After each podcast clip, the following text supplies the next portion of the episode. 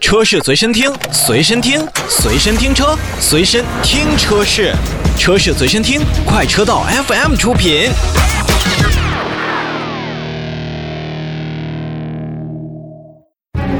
品牌车型性能眼花缭乱，无从选择。大咖为车狂，全国广播汽车 DJ 联盟，我们懂你所需。发现美好车生活，就听大咖为车狂。作为宝马旗下备受瞩目的车型，三系无疑是 BMW 产品序列的灵魂之作。全新一代宝马三系王者归来，惊艳亮相上海车展，能否续写这款运动轿车的辉煌传奇呢？汽车 DJ 们又会作何评价呢？一起来听大咖为车狂的新车点评。天津交通广播汽车地带节目主持人阿唐。长轴距版的宝马三系在上海车展上亮相之后，应该说给我们留下了非常深刻的印象。首先，它是第一台搭载着 BMW 智能个人助理的车型，而且它将会和第七代的 iDrive 的人机交互系统，呃，去形成互动。那这应该说是在宝马的呃科技感的提升上面又进行了一次全面的升级。当然，其实我觉得一个就是呃外观上面啊，一个是智能方面，一个是。是，呃，它的这个空间上面，这三点其实给我留下的印象会更深啊。刚才说到了智能方面，就是 BMW 的智能个人助理。那么说到这个外观方面，其实我个人会更关注到的就是它的这个前脸，更像宝马的呃新的家族前脸去靠近，像七系呀、像叉七啊这种前脸去靠近，呃，更加的凶狠，更加的犀利。双肾的格栅也变得更加的宽大，在能配备 M 套件之后，给人这种运动和侵略。感会更强，再有就是空间，四米八二九的长，两米九六一的轴距，这个轴距真的已经达到了公务用车的水平，呃，真正的把这个长轴做到了真长啊，这个空间是真的非常不错，所以这是三系不仅仅它是一款运动型的车，高性能的车，同时也是一个舒适的车，是一个有着充分的空间家用的一款车型。山东交通广播汽车排行榜节目主持人胡明。宝马三系是一台很神奇的车，诞生了四十三年，红了四十三年，要么很经典，要么销量很好，但就是从来没有推出过宝马主力军的舞台。作为宝马的灵魂车型、名片车型，全新一代三系在外观还有内饰方面都极力追求突破和进步，下足了功夫，也让我们看到了翻天覆地的变化。全新的中网设计以及前大灯造型，让整车的视觉感更有冲击力，而且很多空气动力学的设计挺好的，五十比五十的经典配重。比没有变，双肾格栅还做了智能降阻的功能，加上近乎纯平的车顶设计，让你会对这台车开起来的感觉有更多的期待和想象。内饰一直都是三系最大的诟病所在，所以这次做出了很大的改变。机械手刹不见了，中控仪表盘换上了全液晶的第七代 iDrive 系统，支持五维交互、无线充电、无线 CarPlay、哈曼卡顿十六扬声器，这些都在告诉我们说，我更高级了，我更有质感了。而我所有的改变。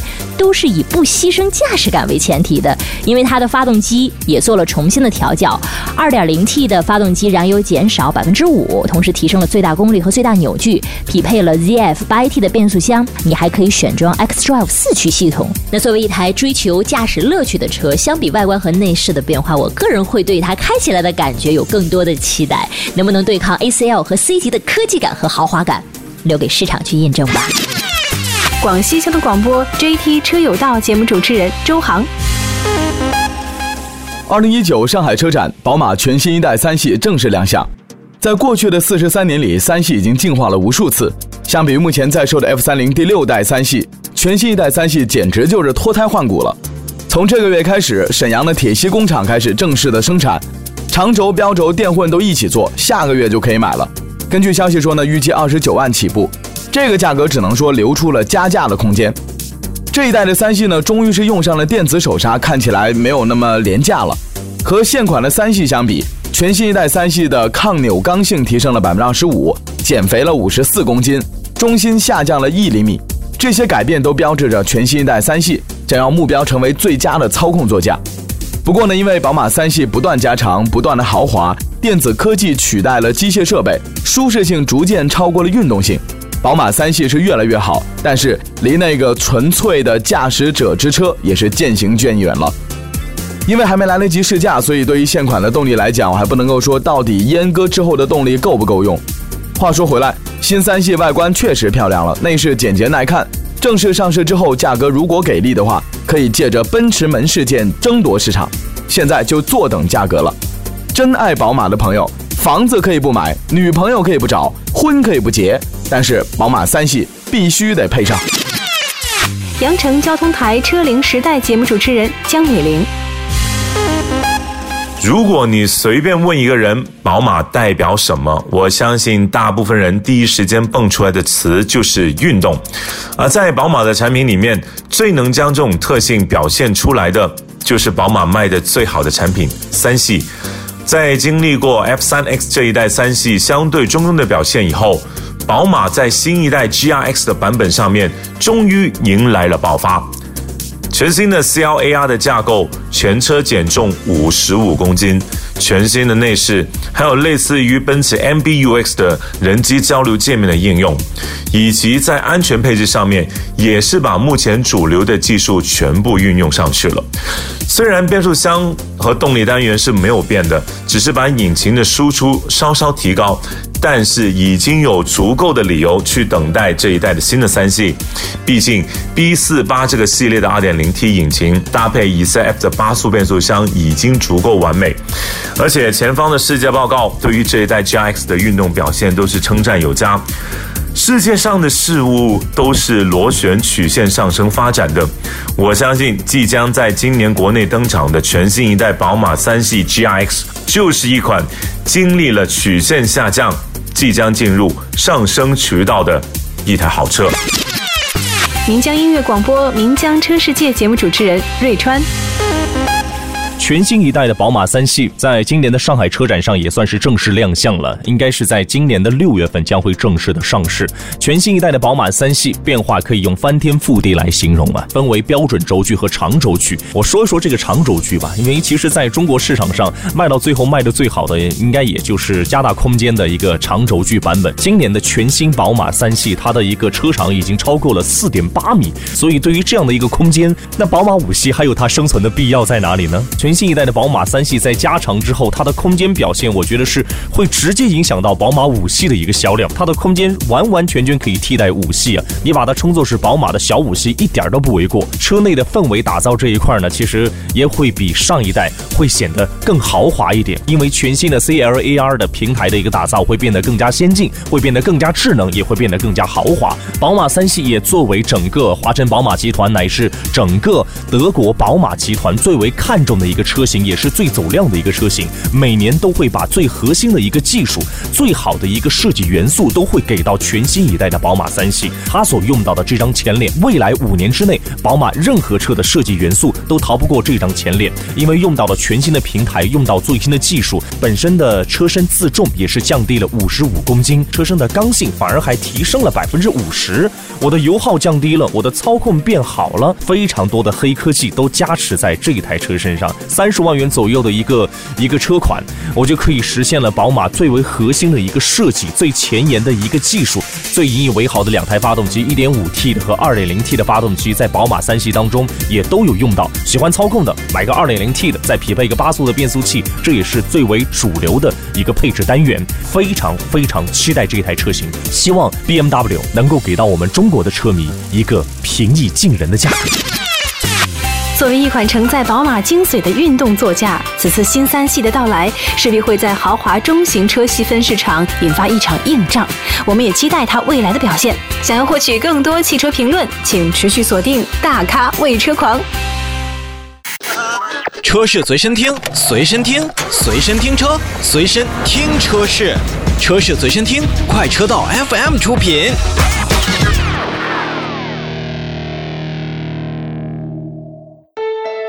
欢迎收听快车道，大家好，我是一水，大家好，我老车啊。今天我跟老车来跟大家聊一聊，呃，我们在前一段时间试驾的一款，我能说它是一个很家用的一个七座 SUV 没错，是吧？对，就是来自于东风风行的 T 五 L，没错，就是 T 五 L。呃，一说到这个 L，我相信大家就就会想到哎这个是不是加长了？哎，它确实呢，因为之前啊，大家应该有印象，我们试驾呃一款叫 T 五，嗯那那款那款车呢是那也是老车试驾的，对，那是也是我，那是五座版本的。那这个 T 五 L 呢，就是它的七座版。七座版。哎，那实际的这个乘坐体验当中呢，如果你一个厂家推出了一个七座版，我相信有很多的消费者朋友就会问，那我第二排跟这个第三排到底乘坐空间可不可以？对，是吧？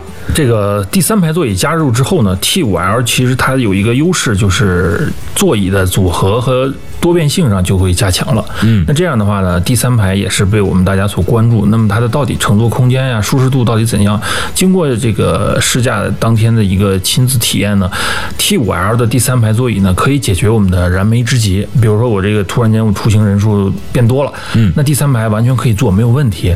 但是长期乘坐的话，因为还是它的这个后排空间确实不是那么那么的那个宽裕，所以如果要是长途开开两个多小时以上那种的话，那确实第三排的人员就稍微的来说要受罪一点了。哎，先跟大家再说一下 T5L 跟咱们其他的这个车型啊，尤其它的这个竞争对手之间，到底在尺寸上是有什么样的差别的？你比如说 T5L，它的这个长度是四米七八，嗯，宽度是一米八二，这个高度呢是一米七六，一米七六的这个车高，说实话挺高的，呃，不低了，确实不低。然后，如果说再看咱们一些直接的竞争对手，像风光，同为东风风光的这个 iX 五、那它的这个车长、车宽、车高都是要比这个风光的这个车要要要。更大一些。嗯，轴距来讲的话，基本都是在两米七五到两米七六之间。是。所以你要是按照这个三维体系来自己，咱们消费者朋友、咱们听众朋友自己勾勒出来一个大概的这个尺寸的话，嗯，呃，说句心里话，它真的不算很大体积的一款车。对我们刚才读完这个参数之后啊，你觉得、哦，这其实不小，但你要实际看上去的话，这车并不给我们眼前哦，这是个大块头那种的。因为市面上有太多的大五座车辆让我们选择了。你比如说大家所熟悉的那个，前一段时间我们也曾经试驾过 1.5T 跟 2.0T 的那个冠道，冠道对对不对？那就属于一个纯大五座的车型。嗯还有在上海车展之前所推出的上汽大众那个途昂 X，对对对对那样的车虽然你做了一个溜背，但它并没有因为后排造型的那个溜背的那样的设计影响头部空间。嗯，所以你是一个先天性的相对来说一个呃比较小的七座车型，那么它在空间的利用率上就一定要非常非常出色。对，没错，对吧是这样的。嗯，刚才老车所提到的说后排的这个第三排座椅，那我相信它肯定是应该是可以有多种的那种叫什么收放组合的方式。组合你可以放，比如说你拉长件儿行李箱，我们要是说钓个鱼啊，那种包不都比较长吗？那这样的话，第三排没有人坐，你就可以把它放倒，哎，来进行一个收纳。你知道我现在想的是什么吗？嗯现在有好多车型都说第三排座椅可以翻折，然后可以变成一个钓鱼的什么什么，嗯就真有那么多人开着车去钓鱼吗？你这个，我觉得这是有了的话，地狱，哎，有了的话，那他就这打个比方，当当你想用的时候，你发现，哎呦，它可以给我提供这个便利性哎，。这句话倒是，这个有呃，就是用的时候。有给你提供哎就行了。对，再有一个呢，就是呃，风光的这个风行呃风行的这个 T 五 L，T5L 嗯，它在这个内饰空间上跟咱们所说的这个这个 T 五有什么区别吗？比如说中控屏，二者在这个内饰的这个陈列布局上面是完全一样的，没有完全一样对，没有什么区别啊，都一样的。那其他的呢，像动力啊、表现，毕竟多两个座。对，这个要谈到动力呢，这是风行 T 五 L 的一个亮点，因为这个台车一开始我也没有想到，它搭载了三台发动机，嗯分别是 1.5T、1.6T 和 1.8T，呃，其中这台 1.6T 呢是来自于宝马授权的那台王子发动机啊，也就是我们 mini 啊、标对志啊都在也是之用的那款。前的那款，也是我们这次试驾的一个主力车型哦哎，然后呢，1.5T 来自于三菱技术，然后三菱 1.8T 是用它自己的，匹配的是七速的 DCT 双离合变速箱就是，三个发动机全都是七速的双离合器变速器。是是是是这样。嗯嗯，那在整体的这个使用上，你觉得，因为你只开过一点，我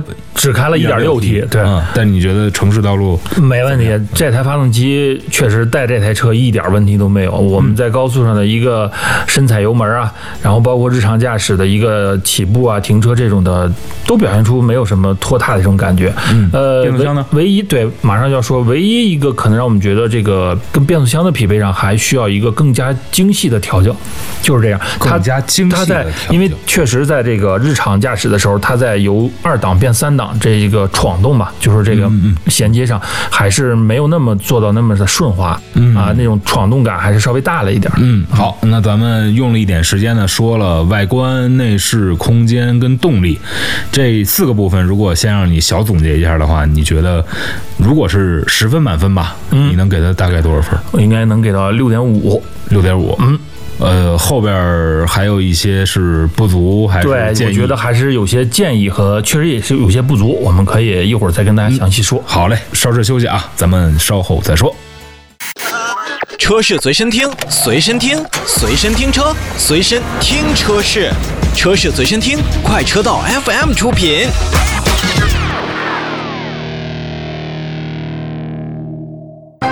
欢迎回来，快车道非试不可。大家好，我是一水。大家好，我老车。呃，刚才老车已经跟大家详细分析了这个 T 五 L 跟 T 五在外观啊、内饰啊、空间、啊、动力动力啊、上面一些表现。哎，呃，在试驾过程当中呢，这款车型也是呃用到了这个试驾车是 1.6T 排量，对1.6 T 的。那么刚才老车也说了，这个动力没问题，但是在这个七速的双离合器变速器的这个衔接上面，尤其是这个配合上，嗯。感觉有点像这种呃，就是新手那样的感觉哎是吧？就是油门跟那个离合掌握，哎，嗯掌握的不算太好。嗯，呃，如果说让你这款车型挑出几个不足来，你嗯认为它会存在于什么样的部分？简单跟大家说啊，说这么几点吧。我觉得第一点就是这台车的一个整体做工的细节方面还有待于进一步加强。嗯，两个例子，这个车门板里面的这个缝隙还是有点大。车门板里就是的缝隙。开门开门之后，这个关门之后，它跟这个中控台哦，明白。中控台的之间那个结合那个缝就是车门跟这哎个中控台之间那个缝还有点大。对对，然后呢说是轴之间，那不可能。然后再一个呢，就是这个座椅的舒适程度上，我认为它在这个人体工程学上还应该再进一步加强。就可能是这个车它变稍微大了一些，这个座椅坐姿，我觉得调整一是调整范围不那么大，再一个它这个坐姿偏高。那偏高的话带来的这种感觉就是让我们的重心拉高，这时候你会。稍微有一个打轮儿，就是打方向会激烈的时候，你就会觉得这个车的重心就跟着就忽悠一下就过去了，啊，有这种感觉。嗯这是一点。再一点，我觉得就是它有些设计上可能是是不是之前没有完全想好啊？也是举例子，呃，无线充电现在是很多车的一个配置了，流流行配置，流行配置它这个台车上也有，这本来是一个很好的实用配置，但是呢，它把它设计在哪儿了呢？设计在了扶手箱的最底层。这个时候，我，开车的人当然了，你要是使用无线充电，那他肯定不能开车的时候使用手机。嗯但你坐在副驾上的人，如果用到的话，这就不方便了，嗯因为他要完成那个开关那个扶手箱的动作，再去取出来那是一个手机。很大的密过程。对，它是一个很深的扶手箱。哦，你放在最底层，那你这扶手箱，那我的理解，哦那你还哦哦，这让我还真是反应过来了，它不是在中控台下边，对，它是在这个中央扶手。对我们常规上的那个那中央扶手的最下边。那你说我要放了这个充电的话，上面就不能放东西了吧？是如果你上面再放点东西，我副驾人我再拿这个突然来个电话，我要接电话的话，那你说这个手机拿出来是可不是就以连接蓝牙呀费事？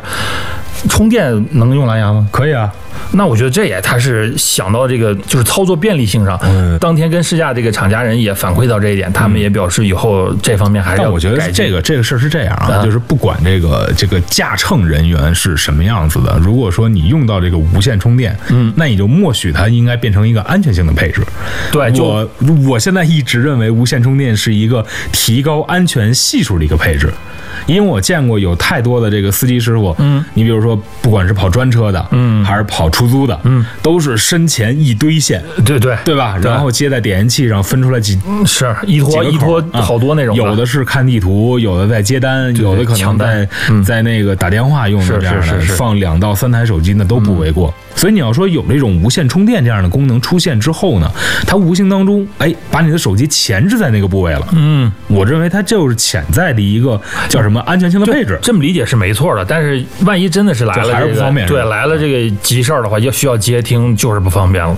嗯，还是有蓝牙，除非这个话你不让，就不想让车里其他人听见。对对对对对。然后还有什么呢？呃，再一个，可能我我是不是鼻子那天有点敏感？我总觉得这个新车味道有点重。嗯，我觉得这个也确实应该在那个，因为也问问过其他车的那个试驾的同行的人，哦他们的车上也确实普遍反映有这个新车味道比较重。不同程度的呗。对对对呃你们选的那个试驾地点也确实是考验内饰的挥发程度啊嗯对吧？对，然后呢，这个环保方面，我觉得厂家人应该再强化一下。嗯嗯，呃，如果说呃加上刚才老车所提到的这一个、两个、三个，呃，应该是四点这个小的不足，嗯在六点五分的基础上，还有什么加分项没有？有有有，是这样啊。这个车我们说现在我们说，哎，你出去开这款车，我觉得我们可以换个词来形容，呃，管车现在别叫车了，叫出行伙伴。那这个伙伴呢，就首先有有有一点最基本的功能，就是与我们沟通。跟我们交流的这个功能，呃，人机互动。哎，这个风行 T 5 L 上面呢，它搭载的是这个跟腾讯联合开发的一套这个车机交互系统。嗯它的启动指令叫风行风行。你说到哦风行风行之后，它这个这个大屏那个竖着的大屏就会马上弹出来。呃，你好，我在，请问有什么可以帮助你？嗯这时候你就解放双手了，不用去摁，不用输入，你就说、我想导航到，比如我想导航到某某酒店，它会弹出来，啪啪啪一溜。嗯，然后你选择第几就行。请问你是要去第几个呢？你说我去第一个、第三个、哦。O k 那么这个时候，其实这就是刚才我说了，解放我们的双手，是。专注驾驶。嗯。然后呢，他有一个跟我们沟通了，然后再想我我想听周杰伦的歌。嗯，啊，呃。那既然跟腾讯在一起合作的话，那肯定就是 QQ 音乐呀，呃，腾讯这个呃地图管家呀，对对，地图也是腾讯的。呃，我那天试了一下，这个整个的中控呃，这个反应还是很很快的，很准确的，然后定位也比较准，大屏的显示这个嗯大屏的分辨率分辨率，因为我马看的这个尺寸，说实话很大，很大，呃，还可以，还可以，说实话，真的还能可以，能能看电影是吧？能能能，哦，那还可以可以的。所以总体上来说，我觉得有了说这刚才说到一点不足，然后再加上这几个加分项，我觉得这台车嗯，还是可选的。那最后的得分呢？最后得分可以在七分，呃，就是就是人机工程哎已经抵掉了那几个可能略显不足的地方。现在这这这就是说这些车啊，你开完之后你会觉得其实有这种互动，然后包括这个这个呃，还有一点没没提到，就是这个胎压监测啊，现在也是个安全配置。嗯风行 T 五 L 的直接是胎压监测还能显示什么呢？胎的温度。哦，轮胎温度，轮胎温度嗯就更直观的让你掌握到这个对这一安全的一个点挺好的信息，这一点挺好所以我觉得这一点上还是有加分项的。嗯，好吧，呃，最后呢，老车给到了一个七分。那其实呢，这款车型现在已经上市了。对，上市了。呃大家也可以去各地的这个咱们的 T 5 L 的试驾的风行的 4S 店，对然后去好好体验。嗯因为这台车它主攻的呀是可能咱们俗称的那种二三四线的这样的市场，甚至还是再往下一可能会更下沉的一些市场。所以大家呃，如果说想买一台十万左右的自动挡的，而且带涡轮增压的这种带七座功能的这样的车型，对对对对对同时还可以跟它去说说话的这样的哎互动车型，哎，嗯大家可以不妨去到四 S 店去体验一下风行的 T 五 L。嗯好吧，那今天的这个非吃不可就到这里啊，我跟老车明天继续来跟大家聊新车。好嘞，拜拜。